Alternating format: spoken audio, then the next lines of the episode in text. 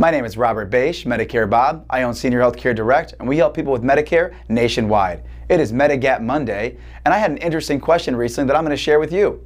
I had a client ask me, what is up with application fees from their Medicare supplement carriers, or policy fees as some of them call it? Do I have to pay that just to apply? Do I pay that if I'm declined? Do I pay that if I'm approved? How does that work? Do all Medicare supplement carriers charge a policy or application fee? That's a great question.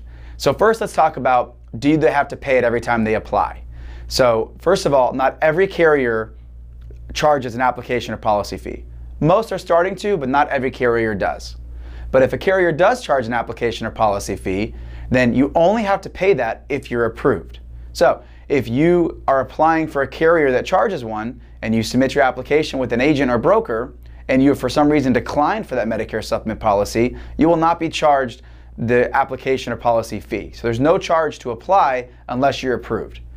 Doesn't make 100% sense to me as far as the people that get approved are kind of penalized by having to pay that $25 or $20, but that's the way it is. And we could always get on a soapbox and complain about stuff, or we can just know what it is, face it, and deal with it. So application fees, uh, not every carrier charges them. The ones that do, you only have to pay it if you're approved. If you're declined, there's no charge for applying.